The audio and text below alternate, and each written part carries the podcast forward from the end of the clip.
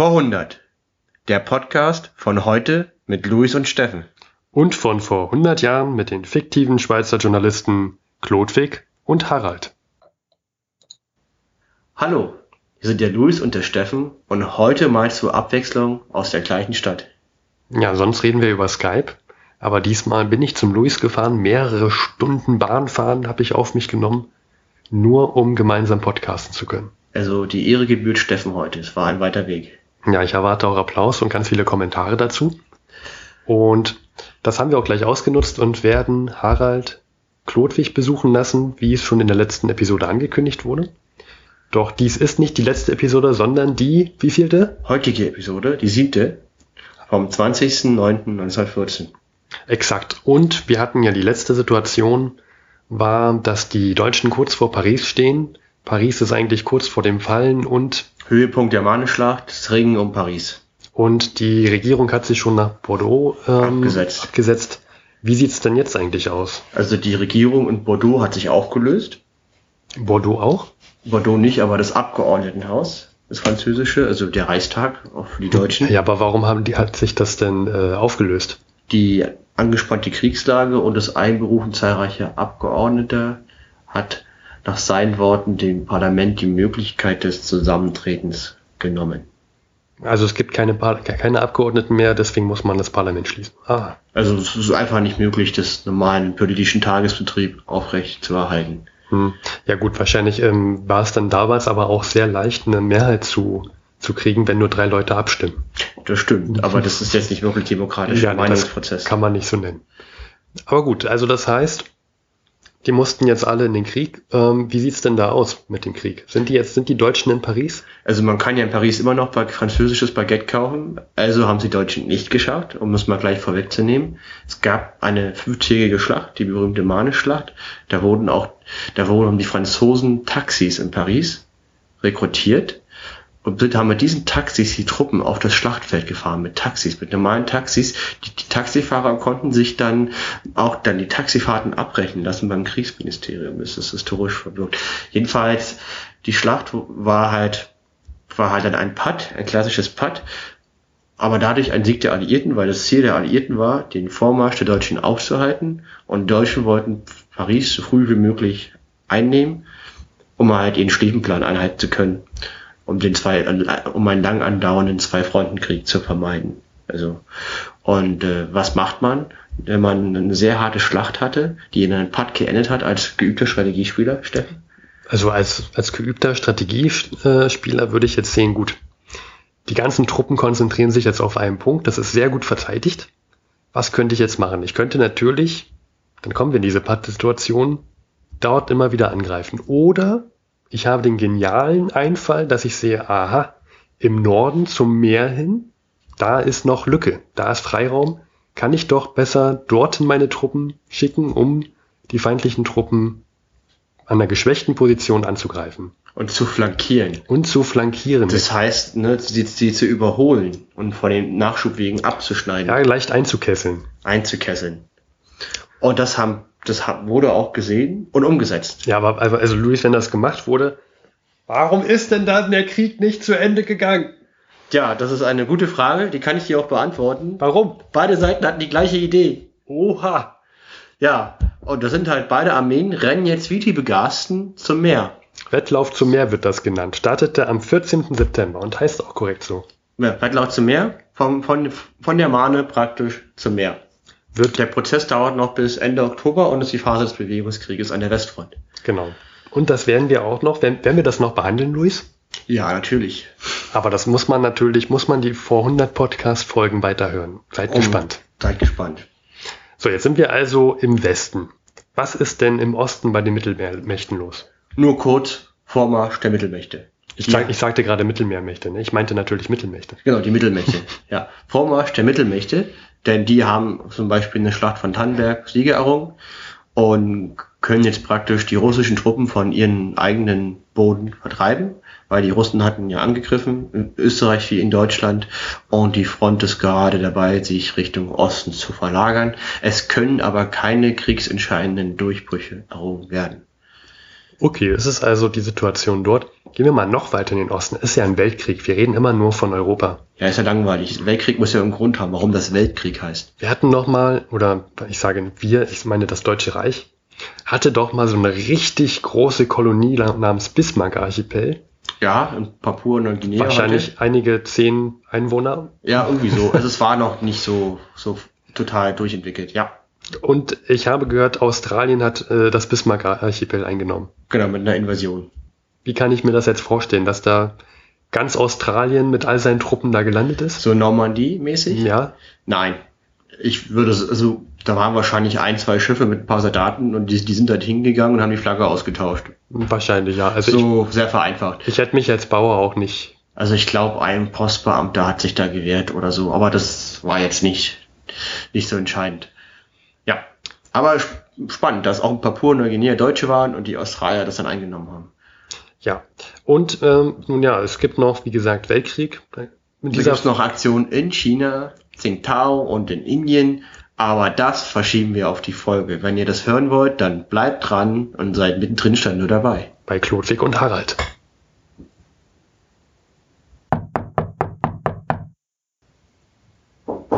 Ja, einen Moment, einen Moment. Harald, Gott sei Dank. Hallo Chlodwig.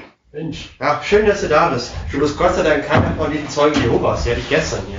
Ja, schön, dass es geklappt hat. Ja, lass es erstmal setzen. Hier. Aber, aber was meinst du, also warum sollte ich von den Zeugen Jehovas sein? Ähm, weil die waren gestern da und die spinnen total. Also die spinnen ja sowieso. Aber zur Zeit fahren die, fahren die eine sehr komische Strategie. Und zwar, die sagen, jetzt ist die Zeit des Endes. Was, was soll das sein, Zeit des Endes? Also ganz verstehen tue ich es nicht, aber Gott ist jetzt von der Erde in den Himmel und hat Satan auf die Erde geschickt. Und deswegen ist jetzt die Zeit des Schreckens, die Zeit des Endes hat begonnen. Also wie, Satan war schon im Himmel? Und ist jetzt, ja, du frag mich nicht, ich bin kein Zeuge Jehovas, aber die, die, die drehen noch am viel größeren Rad als sonst. Also du kannst vom Glück reden, nein, ich bin nicht von den Zeugen Jehovas, ich Sehr bin gut. auch nicht zwischendurch reingetreten. Schön, dass du da bist. Ich habe es auch nicht vergessen. Ja, schön, dass schön. du wirklich da bist, willst du einen Whisky? Ähm, ich trinke zurzeit nicht. Warum nicht? Nun, ich bin solidarisch. Seit wann sind wir solidarisch? Und wenn schon, mit wem? Wir sind solidarisch, äh, Chlodwig, mit, mit Petrograd, oder war es Petersburg? Nee, nein, Pet, Pet, Petrograd. Petrograd, das die war früher sich, Petersburg und es war denn zu deutsch. Die haben sich jetzt vor kurzem umbenannt, genau. Ich bin solidarisch mit Petrograd, weil dort es gab ein, es gab sehr viele Probleme mit angetrunkenen Soldaten und Zivilisten. Und da hat man jetzt über, über ganz Russland, über das gesamte Land, sämtliche, sämtlichen Verkauf von Spirituosen verboten. Gut, dann sind wir jetzt solidarisch mit den armen Russen und trinken keinen Whisky. Es passt mir echt gut in den Kram, weil ich habe, der Whisky neigt sich bei mir dem Ende zu. Aber nicht überall ist man so, so, so solidarisch. Denn in, in London, wusstest du, gibt es eine deutsch-britische Freundschaftsgesellschaft. Na, die hat sich bestimmt, die hat jetzt bestimmt sehr viel zu tun. Na, die haben gesagt, die haben gar nichts zu tun und haben beschlossen, sich selber aufzulösen. Ach, man beschließt jetzt schon, sich selber aufzulösen. Ja, ich meine, die deutsch-britische Freundschaft ist jetzt nicht so hoch im Kurs und da haben sie ja. ihre eigenes, ihre eigene Nicht-Existenzberechtigung erkannt und. Ist auch zurzeit wahrscheinlich nicht das Einzige, was man in, in London diskutiert, nicht wahr? Hast du das mit dem, mit der Wehrpflicht gehört? Wie Wehrpflicht? Na, die reden, die diskutieren darüber, ob man eine allgemeine Wehrpflicht in Großbritannien gründet. Ach, die haben die noch gar nicht? Nein. Das heißt, sie finden freiwillig Leute, die in den Krieg ziehen. Genau, und rate mal, woher die die finden. Woher denn? Na, aus, das ist doch das Imperium Großbritannien. Ach, stimmt, ja, ja, klar, die in Indien, ne? Indien zum Beispiel, genau, hast du das mitbekommen? Ja, also die haben jetzt, ein, also, das habe ich mitbekommen, die wollen jetzt da Truppen rekrutieren in Indien. Genau, und ja, also ich denke mal, wir werden bald äh, mehrere Inder jetzt sehen beim Krieg. Das wird sich noch zeigen. Aber die werden jetzt alle rekrutiert für das, äh, für das Großbritische Reich. Um für Britannien und den König in den Krieg ja. zu ziehen. Aber es ist ja zurzeit nicht das Einzige, was da in Asien los ist, nicht wahr? Ja, und zwar, ähm, die Deutschen haben ja eine Stadt in China, die heißt Tsingtau. Stimmt, von der ich schon mal gehört. Da haben ja. sie auch sehr viel Geld investiert. Tsingtau liegt strategisch geschickt in Nordchina am Meer, am Ende einer Bahnlinie und haben dann da große Prachtstraßen, die auch in Berlin stehen könnten, die haben auch eine Kaiser, Kaiser-Wilhelm-Allee. Ach, die haben richtig deutsche Städtenamen, genau. äh, Straßennamen. Genau, was macht der gute Deutsche, wenn er eine Stadt gründet? Hm, ja, Ordnung, Gerechtigkeit, ich weiß es nicht. Er gründet eine Brauerei. Er gründet eine Brauerei, natürlich. Ja, genau, eine Brauerei. Tsingtau-Bier, genau. Tsingtau-Bier, ist bestimmt sehr gut. Das wird bestimmt auch, wird sich an das deutsche Reinheitsgebot gehalten. Denke ich auch. Jedenfalls, diese Stadt Tsingtau wird jetzt von den Japanern belagert. Ach so, ist das so? Ja. Das heißt, da ist jetzt auch Weltkrieg. Da ist auch Krieg. Nur die Deutschen haben keinen Nachschub, also ist nur eine Frage der Zeit. Naja. Tsingtau, Deutschland. Tsingtau, Bier. Naja. Sind ja auch sozial, ich weiß nicht. Ja, und äh, was machen eigentlich deine Lieblinge? Ja, die Sozialdemokraten. Meine Lie- Ach, das sind doch nicht meine... Ja gut, also ich, ich, ich rede mal sehr viel über die Sozialdemokraten. Meine Lieblinge sind das vielleicht nicht, weil, naja, nach den letzten, letzten Ereignissen, nicht wahr, ähm, die haben ja mittlerweile schon keine Gegner mehr von der rechten Seite, weil sie ja für den Krieg waren, die Sozialdemokraten. Da haben sogar, da haben die Rechten gesagt, die sind jetzt Teil von uns, weil wer für den Krieg ist, der muss nicht mehr bekämpft werden. Genau, aber ich weiß nicht, ob du schon gehört hast, Karl Liebknecht, kennst du Karl Liebknecht? Nein. Wer ist das? Der heißt so. Wie kann man so heißen? Ja, der hat bestimmt sehr viel Liebe in seiner Knechtschaft. Ich weiß nicht. Jedenfalls ist das ein SPDer. Ja. Und der ist gegen den Krieg und hat jetzt Gleichgesinnte in der S P D ähm, getroffen zu einer sogenannten nicht mehr Vertrauenskonferenz, Vertrauensleutekonferenz. Also das heißt, er schließt alle aus, die eine andere Meinung haben, trifft sich mit Leuten mit der gleichen Gesinnung und die bestätigen auf einer Konferenz gegenseitig ihre gleiche Meinung. Exakt. Mit dem Ziel wahrscheinlich die ganze restliche S P D mal zu hm. überzeugen, dass man gegen den Krieg sein sollte. Ja, ich meine, es gibt ja auch gute Gründe, die gegen den Krieg sprechen und gut, dass die S P D das mal die Grundsatzfrage stellt. Ja, also ich bin gespannt. Ich habe wieder Hoffnung. Ich hoffe, dass sich diese Gruppe ein bisschen ausbreiten wird in der S P D, die gesamte S P D mal überstimmen wird, aber mal schauen. Mal eine gute Nachricht aus Deutschland, nicht nur schlechte, ne? Ja. Hast, dann hast du das mitbekommen. Wie heißt diese Stadt? Reims? Rem? Ja, ich, ich kann das auch sehr schwer aussprechen. Wir sagen einfach Reims. Reims, das, das klingt sehr Klingt zwar furchtbar falsch, aber Reims, wie es geschrieben wird, die haben eine sehr berühmte Kathedrale. Ja, von der ich schon mal gehört. Das ist eine gotische Kathedrale, zwölften bis dreizehnten Jahrhundert. Irgendwas mit den Franzosen da, mit den französischen Königen? Ja, das die, das, da werden die Franz, da wurden historisch immer die französischen Könige gekrönt. Und zwar, dass die Sage sagt, eines Tages ist ein Engel vom Himmel auf die Erde gekommen und hat einen Topf Salbe abgegeben. Das ist ja schön. Ja, und, und das ist, dieser Topf Salbe ist die Krönungssalbe für die französischen Könige. Und dann wurde jahrhundertelang mit angeblich den gleichen Topf Salbe halt die französischen Könige zum König gesalbt. Erst nach dieser Salbung war man ja von Gott dann eingesetzt, König über das Land zu herrschen.